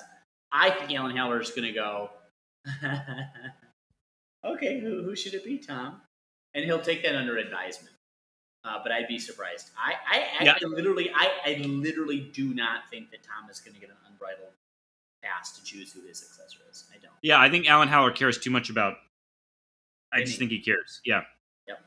And and Uh, Izzo is listen, I love I love Tom Izzo. I agree with every I co-sign everything you said, but if there is a fatal flaw, he is sentimental. Mm. And that's also that- his strength. it That's his is power. but it is his power, but it is not going to be a power when you choose the next head coach of this program. Yeah. So to that end, I do not believe that he is going to get the vote check. Well, well, hopefully we don't find out for a while. Uh, next up, and finally, by Spartan 18770, if you were not MSU fans, what school would you root for? The University of Southern North Dakota at Hoople, of course. the Bulldozers. Yes. The Hoople Dozes, of The course. Dozes, of course. Wait, Plum, surely you had another school that you looked at. uh, the Emory Eagles, NCAA Division Three. Yeah. For undergrad, Uh, are you Madison all the way? I wa- the Georgetown Hoyas. I wasn't. No one's looking at. Geor- I mean, basketball, I guess, but no one's really looking at them as like. A, Was there any other school in undergrad that you got into that you considered going to? I just mentioned Georgetown and Oh. Albion College. Yeah, that's it. Oh, Albion. That tracks. In Okay, Albion. That's- Interesting. that- that I mean, was I. I was, I, I will was right. admit, I was considering the University of Michigan for a brief season, but it was the first school I scratched off my list. Oh, so Yeah. you you put the caps out there and you said not this one. Not this one. This is actually a funny story that no one cares about, but I will just briefly say in a word: the person who convinced me not to go to the University of Michigan was the University of Michigan honors college student who called me to talk about why their program was better than James Madison. And after the call, she was like, "You probably should go to Michigan State." Uh, Greg, who's your choice? You got one on this? I would be getting my Emoni Bates jersey right now. I would be so thrilled for my Eastern Eagles if I didn't have MSU. Both my parents went to Eastern, so I've always had. I, oh. I watch might- it. I keep an eye on what's happening down there, whether they're you know working in the factory or whether they're you know bringing Emoni back to the convocation center. I'm always keeping an eye on my Eastern Eagles. I love that. All right, next up, Mike Jones. Spent the weekend in Roswell, Georgia. Saw at least a dozen MSU stickers and license plate frames on Yes. Georgia cars. How the hell did that become our second home in recruiting? Let me answer this question as the only person on this podcast who ever lived in the state of Georgia.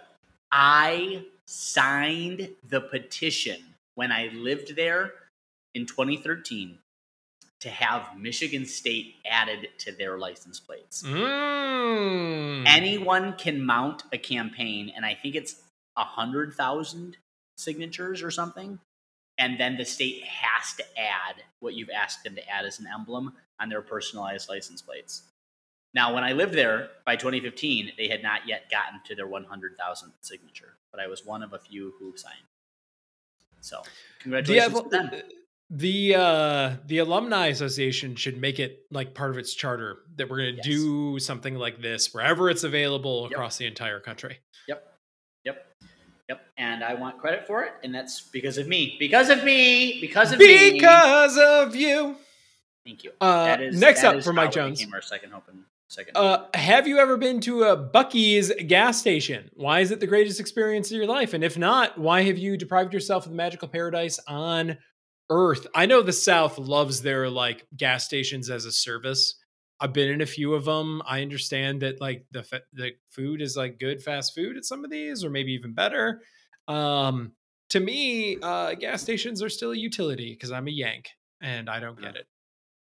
This isn't for me but I know I know that the South is about those gas stations, big I time. I've never been to one. I I didn't know they had them in, in Georgia.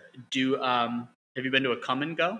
Yep, that was actually what I was like keeping in the back of my head was Mm.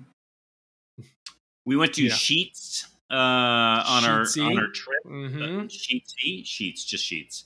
Uh, on our trip, uh, did not have the pretzel buns though that they're famous for. I, I assume supply chain issues. China. Yeah. Well, that tells me everything I need to know about that bread. You know, Uh, it's coming a long way. And finally, from Mike Jones, uh, taking the fam to the opener of Western Michigan. Two first timers, 17 and 14 year old.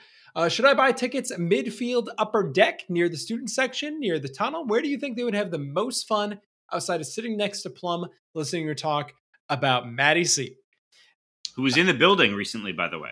I would Uh, say proximity to the student section. yes, do that. that's right. Absolutely. And before That we go to our next question, let's just congratulate our friend Mike Jones on his most recent engagement to the love of his life. We are proud of you, buddy. Very happy. Oh, for you buried the lead. We talked about Jones! his booze, and we didn't toast to him. Don't worry. Don't How you did we miss this? Don't you worry. I had it saved in my back pocket, and I'm calling it out here. We're proud of you. We love you. We wish you the best, and we will salute you in due course. In fact, gentlemen, Toast. Out on Mike Jones. Mike Mike Jones. Jones. The real Mike Jones, not this Mike Jones. Jesus Christ. All right, next up, Joe Ashworth. Given the state of the world, what dystopian fiction would you willingly sign up for? He says, "I'll start. Plug me into the Matrix tomorrow." Yeah, because that's where that goop is. That's where the goop is that I want to eat. I'm No, on that's board, it. That's- Joe that's Ashworth. out, that's out of the Matrix. That's in the. Yeah, but they they like put it directly into your veins or whatever, and that sounds good. That's not a. That's not the. That, that that's more of like an IV. That's You're, you're, living Anderson in Cooper, soup. Jason. Yeah, I don't know about Soylent. Soylent motherfucker. Okay, what other that. Um, dystopian I like. What was you- the movie? What was the book we all read when we were like in middle school or high school? Uh, Lord of the Flies. Brave New World? Brave New World. Yep. Brave New World. Why not that? Stranger. Yeah, Brave. Oh, Albert Camus. So good. So Mm. good. Terrifying. Boring, but deliberately so to replicate the heat. Mm, So good. so good. All All Uh, right, Also, and- also, we read the most dangerous game. Ah, Ah, great, that's great dystopian. story. Great story. Every high schooler read the most dangerous game. Is it dystopian? You know, is I, I think it's or is it just reality? Well, in some Are we currently country- living in a dystopian? No, there it is. well, Last up from Joe Ashworth. If you can No. see the Nope. fuck. Prop bet of the week. Second I'm up, lazy. no, no, Adam Shardy. no, no. Would you set the over under for flea? What would you set the over under at for flea flickers in 2022? See, that is a lazy prop bet of the week. You can't do that. two point five. What do you guys think about two point five? I'll take it. Over. I'll take the over. Oh, Okay. Over. yes. All All right, next All right. up. Last up from Joe Ashworth. If you could see the flea flicker replaced this year, what, what would you replace it with? Fumble Rooskies, tons of fake punts, hashtag make the wheel route great again, something else? I love me a hook and ladder. A hook and Mm. ladder me. Statue of Liberty. I'll take that. I don't Uh, think we've ever ran of all of the fake plays. We've run a hook and ladder. We've run the flea flicker. We've run the fumble rooski. I don't think I've seen us do a Statue of Liberty. I saw a video on the internet. Is that where you saw it, Alex Same. Plum? It was Say a more. there was a WWW, and in said video, a kicker on field kicked his kick, and onside he- kick. onside kicked his kick, and he recovered it, Mhm. and he did it in a way that made me feel like it could be done regularly. Why aren't our special teams the most important part of the team? Practicing onside kicks and recovering them themselves. Why is There this- are there's like uh There's a handful of extreme coaches that believe Yeah. that that is the only way to kick the ball. Because why would you not give yourself the greatest percentage chance at possession? it's Thank sabermetrics you. for football. Yes, 100% of the time. The opposing team should never have the opportunity to be on offense except for once a game, either at the beginning or at halftime because of the coin toss. That is it. Uh, I will also say if uh, if our receiving core is as good as I hope it is, four verts all the time. Just everyone just run down the field. Chuck it. Chuck it up. Check it up. Like, what are you gonna do? Because if we've got halfway decent running backs, what you gonna do? That's all I'm saying. All right. Uh, all right. Uh, next up is Joe is captain first time? in honor of what's that? Could be First time? First time. First time? First Oh, time no, I think I think actually Joe is. Captain. I don't think we've heard from Joe since like uh we might have been recording with Skype. Wow, Joe's Yeah. back then. A golden I think- oldie. I think Joe is an old head for sure. That predates Uh, me. Who Yeah. I read ahead while you were debating this, saved up for this question. It's good. I like this. Uh, in honor of Jayden Reed and Brandon Wright, would you consider renaming your show Can't Read, Can't Write? That's R E E D and W R I G H T. This season, Well done. That is good. So proud we should do that on Twitter. The first game of the season, we should become can't read, can't write. Well, we'd have to be can read, can write, Ah. right? Or maybe we Ah. can't. Maybe we keep can't read, can't write the way it's currently spelled, and then we underneath we say can read, can write the way it's spelled. with the last names. I don't know. see what you've done. I'm not the full idea man the way that Joe is captain is. Okay, I, I'm just trying to keep up. I want to be very clear. Joe is captain. You have the most aptly named uh, Twitter handle ever because you were clearly the captain now. In the Mhm. same way that in Yes. Captain Phillips, I am the captain. I am the captain. Uh, I resign immediately. I'm leaving the podcast. Goodbye. All right, next up is Thomas Zambiasi, who asks, "Where should uh, a new Conrad's be established to replace the one that used to be near Crunchies?" Uh, F in the chat for the old location, especially because that's my, that was my Conrad's. That was my my okay. corner Conrad's. Uh, the answer is uh, put it in the giant Spartan statue overlooking uh, Spartan Stadium, and it just it should occupy all of the floors, and it should just be a giant S show of a Conrad's at all times. You are a dumb, dumb man.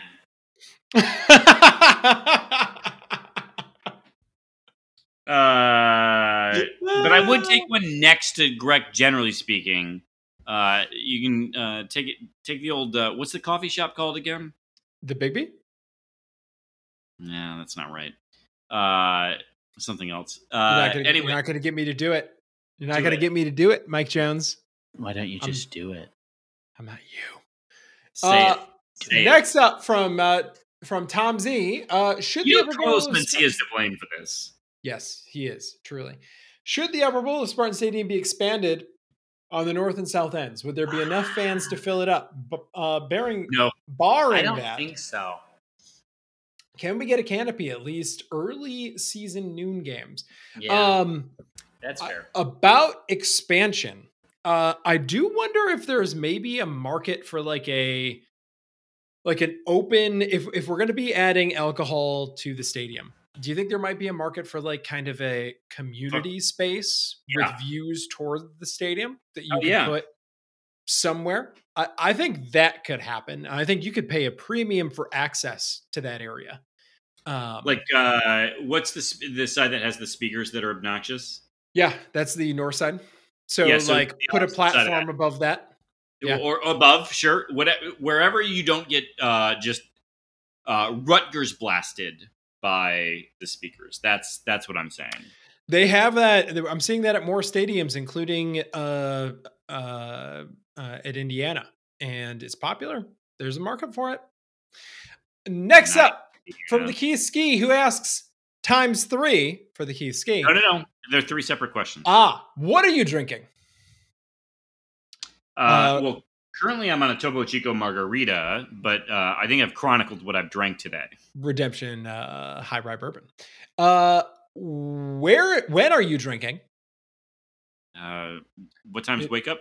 It's a Monday evening. Uh, it's currently twelve or ten twenty p.m. Uh, Eastern time. We probably started around eight. And uh, why are you drinking? Um, because I have to talk to these two jabronis for two hours. Like, what? I'm going to do this sober? Come on. Come on I can't. I, I can't deal with the possibility of Plum either shouting into the microphone or blasting his air horn. And frankly, I'm saying all of this because he has turned his Zoom camera off and seems to be away. And so, what else do we want to say about him right now? What else is there to say about him? He won't Um, listen to the episode because he won't be. Quick, let's do these Momopoly questions before he comes Oh, back. oh, why I'm drinking this? This is why I drink. The first one starts speaking of climate change.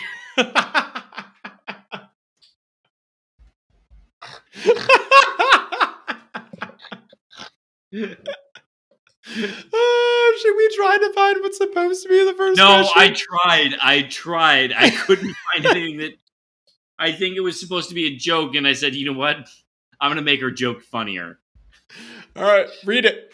Speaking of climate change, Neil deGrasse Tyson has stated, quote, if the ice caps melt, the water levels of the ocean will rise and reach the left elbow of the Statue of Liberty. So really, shouldn't MSU reinstate the swim and dive team now to be ready? Are we in New York? I don't think so. Also, do you think those subpar people who couldn't really cut it even at the club level are going to be able to save an entire academic institution? I think not.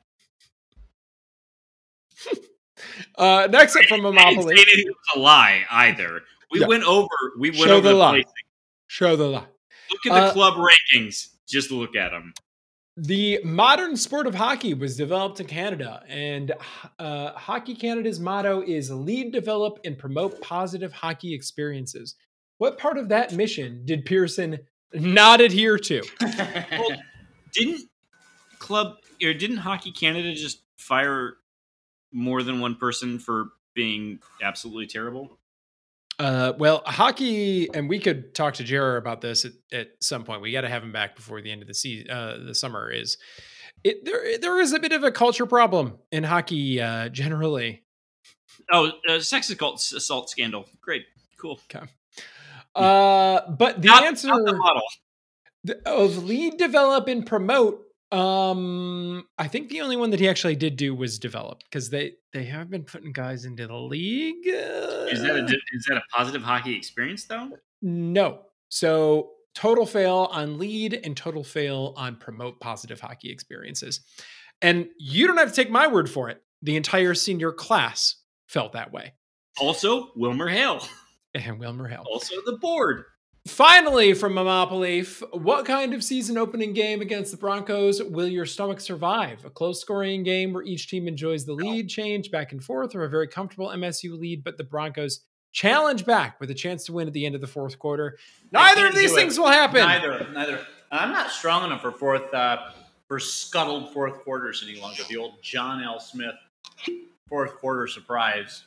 You know, I'm actually going to open up this new bottle of whiskey here. If you're if you're retapping, as far as I'm aware, MSU's never lost to Western, and it's not happening this season. Um, next up from R. Sawyer, uh, make up a nonsense football play and give it an equally unhinged name. All right, the Max Christie, the Plum Christie, Christie's no. plums, Christie's plums. No. and everyone, and the way you call it is from the sideline. The coach goes, "I can feel it." Plums. I think I think the idea is on on the outside. There's two curls, the two plums, if you will, mm-hmm. and then uh, and then you have a blocking scheme that is not conducive to uh, a, a really long shot. Yep. But like the, your two other receivers go really far down the field. Uh, but and then but then they hit the edge of the end zone, yeah. and then they just take a step back inside, so it doesn't inside. count for points. No, no. Well, the play ends in an interception. That's that's that's Christie's plums. Yeah. All right, Christie's plums. And you can only run it for one season, and then never again after that. Uh, next, from always thinking 1835. Now that it's August and the summer is almost over, what non-football fall sport should be the should we be most excited about for MSU? Uh, curling. Tennis? Tennis? Is tennis a fall sport? Is swim and dive still a fall sport? Oh my god, it's so mean. It may be taken up in the fall. uh, we should mention that we didn't do our homework on the whole swim and dive. Uh, but Plum lawsuit. also said that I made my point validly, which is that MSU is actually in a lose, lose, lose situation. Triple lose. So yeah, I called. Jones about this. What you, you did? did? Is this yeah, when I couldn't talk? It is. Oh. You, you, guys having sidebars without me? It's fine. I, I was deeply worried that there was something very personal going on in your life, and I was like, "Oh man, I'm going on this road trip, and I'm not here for him." Uh, I'm gonna go tennis. Uh, maybe that's fall. I don't know. Uh, next up from always thinking 1835, I found a bird in my house the other day. What's, What's the, the, worst thing you've discovered in your home that wasn't supposed to be there? Well, we have Plum's uh, extension cord. Yeah. um, I um, I don't know that I found anything yet, though. I will say at the house we used to live in, uh, in the attic, uh, the you know all the nails were coming through from yes, the the right. shingles. Same. Yeah. But on one of those nails was hung a Polaroid that was like faded enough to feel like it probably could be in a horror film. and uh, because the attic also had an apartment to it that I never went into because no. Is so is it up there right now? Just that Polaroid, empty? probably. But is there like a weird room situation in the attic above you right now? No, no, at the old house. The old, the one oh, you were in, the in, old house. Yeah, yeah. Oh, I didn't know that. Yeah, yeah, yeah. Uh, so yeah, never been in there. Never went in there. Never will go in there. Um, this house has a an old photography developing room, a red room, a dark room. Wow. With a red light that you know turns on because it can develop. Roxanne, you don't have to turn on the red light. Well, leave it. Leave it in. Leave it in. All, all right. All, all I can say is, uh, always say 1835. There was a day last fall. I woke up, and there was still a Mike Jones in my house. That that was concerning. Didn't care for that. Yeah, Didn't like that, that when that happened. So you you are actually funny, and for you to deliver something.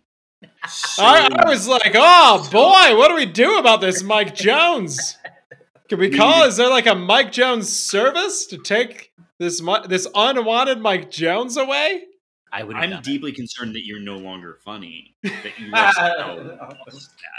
Uh, I was the, like, "Hey, what are we gonna do about this Mike Jones situation?"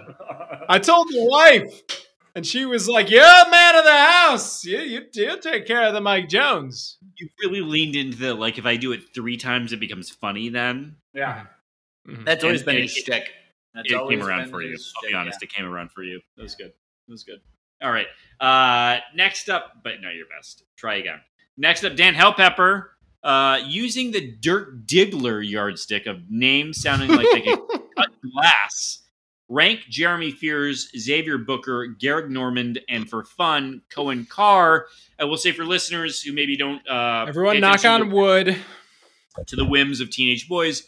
Coen Carr is a recruit that we hope we'll be talking about next week, though if he chooses to go somewhere else, obviously we wish him luck. And Is he let us also related to Lloyd Carr? and not selecting the University and University not going of to U of M. Yeah, well done. Maybe because Coen, uh, Lloyd Carr knows how deeply fucked up that situation is. Well, Uh, he doesn't, but it would be nice to think he did. uh, uh, so I look, X Man is always going to be near and dear to the heart because he has, uh, you know, he's he's got a, a namesake to to to fulfill. But I don't know how you beat someone with the last name of Fears. Fears is it. Fears is the, Fears is it. No doubt. Yeah. But Jeremy? Coen Carr has a nice Oh, ring hum. to it. Fears, Fears, though S Oh, tier. um, Fears the floor general. yeah. Next up from Dan Hellpepper. Uh, what happens when you meet a stranger in the Alps? You introduce you yourself as reference? Sir Darian Adams. This is a reference to the TV cut of The Big Lebowski. Wait, what? There is a scene in The Big Lebowski where uh, what's his name, the John Goodman character, uh, is destroying a Corvette in front of a young man's house because he thinks that Yes. it belongs to him. Um, And he yeah. has uh, words uh, for that young man that uh, cannot be broadcast on television. So, in the TV cut of that scene, what John Goodman tells him is this is what happens when you find a stranger in the Alps over and over again while smashing that Corvette. I think I've already told this podcast, this story on the pod, but it's also something that was written across all of the chalkboards one day in one of my uh, one of my lectures in in college. The professor threw up the chalkboard because you know how you could like finish a chalkboard and throw it up for notes. And when he threw it up, it said in big type underneath it, "This is what happens when you find a stranger in the Alps." And it was in a big lecture hall, and I didn't own up to knowing what it was a reference to. He was like, "Does anyone know what this is?" And I knew exactly what it was, but I didn't say anything because I didn't want to explain it in front of everyone. I'm now. I'm. I don't remember the original quote now, and now I need to know it. Can Well, you it's say 'cause it you on the hadn't had your original slice of white bread to give yourself the energy you needed. Can to you say it? Can you say it on the podcast? I think it's for everyone to go find on their own time. Uh, next up from Dan Helpepper. Uh, This is what's why most, you're an inferior host.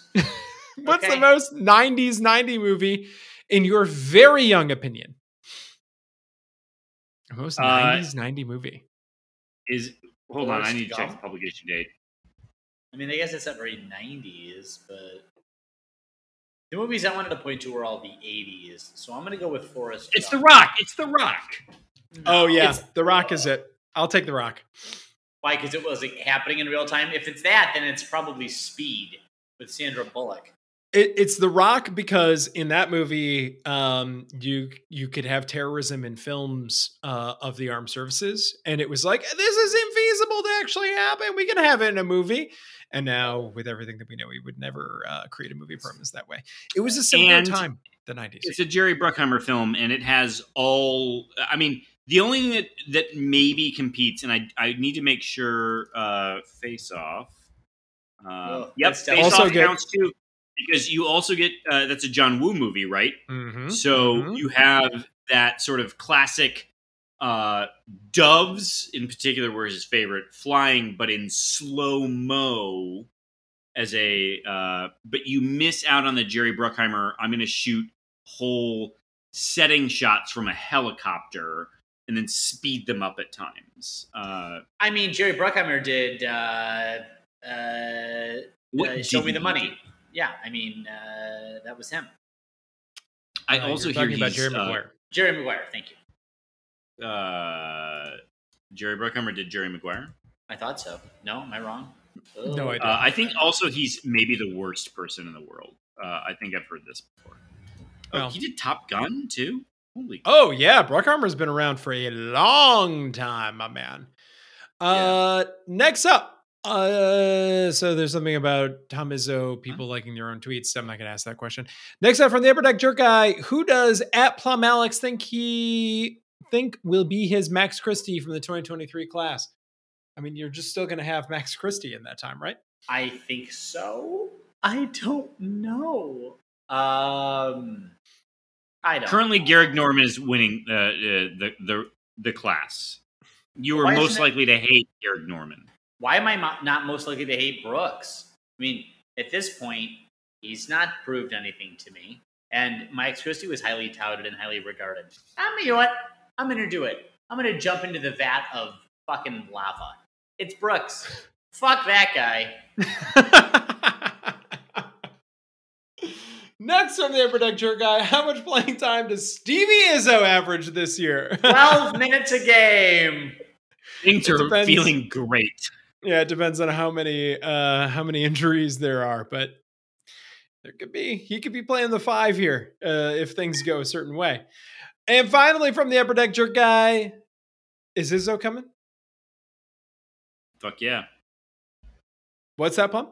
Hmm? What's what? Say more. Hmm? What? Uh, people can't see the gestures. Oh, I didn't hear it. I'm sorry, I didn't hear it. What what Oh. are we talking about? Yeah, we'll never know. Next up, Is John this Hubbard. what happens when we find a stranger in the Alps? All right. Which aspect of your basketball fandom do you find more abusive? Your quote, he loves me, he loves me not, end quote, support of Tom Izzo, or the emotional investment in the whims of high schoolers? Always the latter. Uh, it's got to be the latter. Always the latter. The indignity of grown men f- following recruiting. It's upsetting. Also, I don't know that Tom Izzo has ever. When has Tom Izzo ever had a moment where he hasn't been largely criticized by the fan base? Yeah, correct. Isn't There's that just a always- relationship? There's always someone questioning, like Izzo's lost it, uh, and Yeah, then, or- you know, or, like, Final What's going on with his rotations? Or because also that's an evergreen tweet. What's going on with the rotations? Uh, all right. But, but I, I, I'm going to attack the premise of John Hubbard's question because John is generally one of the more loathsome of our questioners. That's a joke. I like John Hubbard.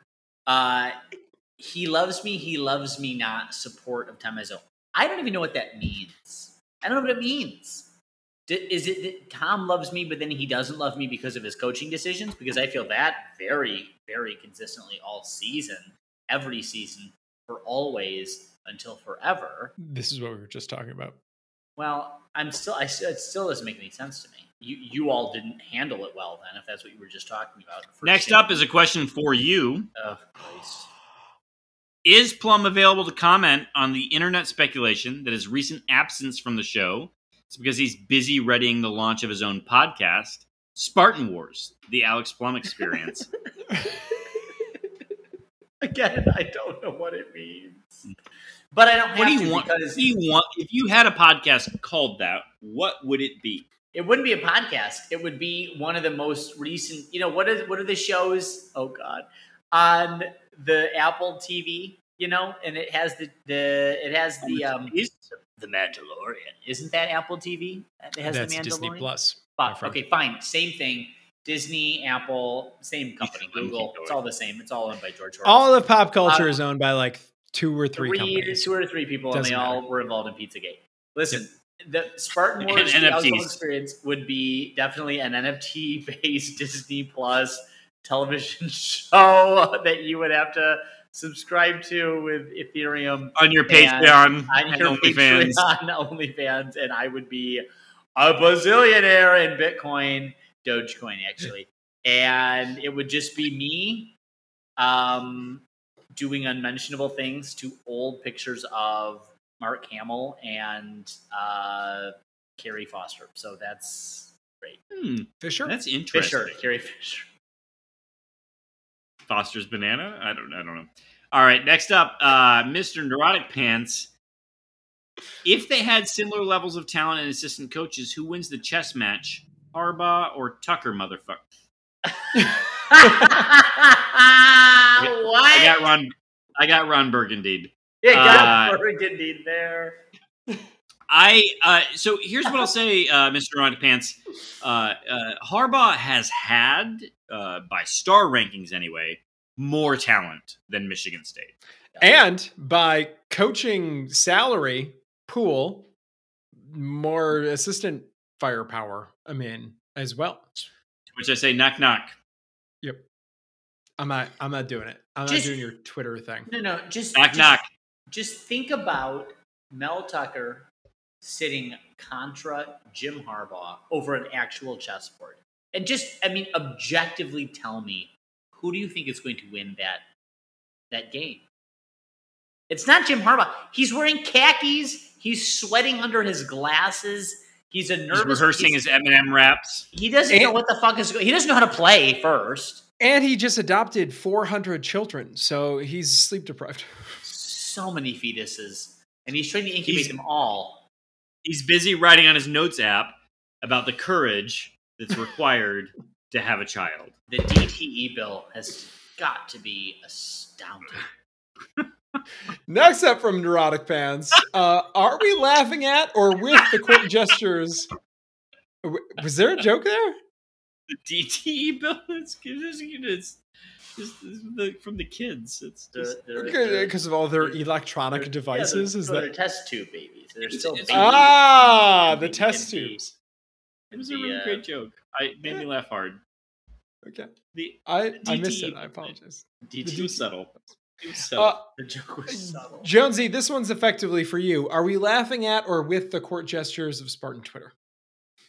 All right, so I'm not going to call any names out here, but uh, I will just say that I'm not entirely convinced uh, that there's a lot of with happening here. Uh, it feels a lot more like at uh, with some folks who have had some uh, difficult times in life, and I don't love it. I don't participate in it, and I wish those people well. So that's all I'll say. Well done. All right, and then finally, uh, I Mr. better read Autocrats- this one. All right, go ahead. The last one for Mr. Neurotic man. Look, I'm drunk. What do you want me to tweet about? Just tell me what to tweet, and I'll tweet it. How lonely adolescence was? How I hate living in this city? My prayers for fire from the sky? Climate change will see to that. Well, that's why you should get your NFTs right now. Do- Meow, meow, meow. Do you think when he says climate change we'll see that he's actually speaking about lonely adolescence? I hope so. Did you read, did you read Cormac McCarthy's The Road? I know you did, Mike. Did you, Kevin? I I did not. didn't. No. You didn't, Jones? You're so well read. Uh, not not when it comes to fiction. Notice, notice, listeners. Plum was very certain that I had not read it, Oh, but was I very certain that Jones didn't had know you he's so could well read. read. Jones's mother used to be an executive at Borders. I assume he's read every book that's won an award. So I just, Is it good? it's Should I read it? fantastic. You should have Just because things w- win an award does not make them good. Uh, but Here's here's what I'll I say. mean- notably, Heisman didn't go to K9. Well, there it is. But we've always said the Walter Camp? Camp Award, the best award in football, the only award that's ever mattered. We never cared about the Heisman. It's stupid trophy. Stupid, dumb. Very uh, stupid. I will say this, you know, neurotic Mr. Neurotic Pants, it seems bad. You know, the sky is falling. You hate living in a city. The, you know, adolescence was lonely, but it could be worse. You could wake up one day and Mike Jones could be in your house. or That's You- truly that- the, Raymond, the you- greatest. You need to call it back three thing. more times for That's that the to work worst for thing that could happen. Truly, I and look, I'm here for you to make fun of me. I like it. It makes me laugh. listen, Mike Jones that was some of just that was some of your worst effort by Mike a lot. It- like it wasn't even mean. It was just bad. Mike Jones was just in town and didn't come to see one of his co-hosts. You didn't come to see either of them. You didn't come to see either of them. I had to go to him. Unbelievable. Unbelievable. The indignity of it, of going to him. Unbelievable. His, My he's lucky that his parents his were there. 35th birthday, and I had Lynn him there for. Diane. Uh, Diane. I want to shout out one more time for her. Santa Fe Brewing Company brought me some awesome stuff. We're gonna we're gonna leave on this note because I think we have an exciting commitment tomorrow. We've extensively covered quite a bit today, uh, and I think we had fun. Uh, so drink more. Uh, I will say, do not recommend this one by a lot. uh, we'll talk about that later. Anyway, gentlemen, go green. We're 25 days away from football season. Let's fucking go. Go white. Go white.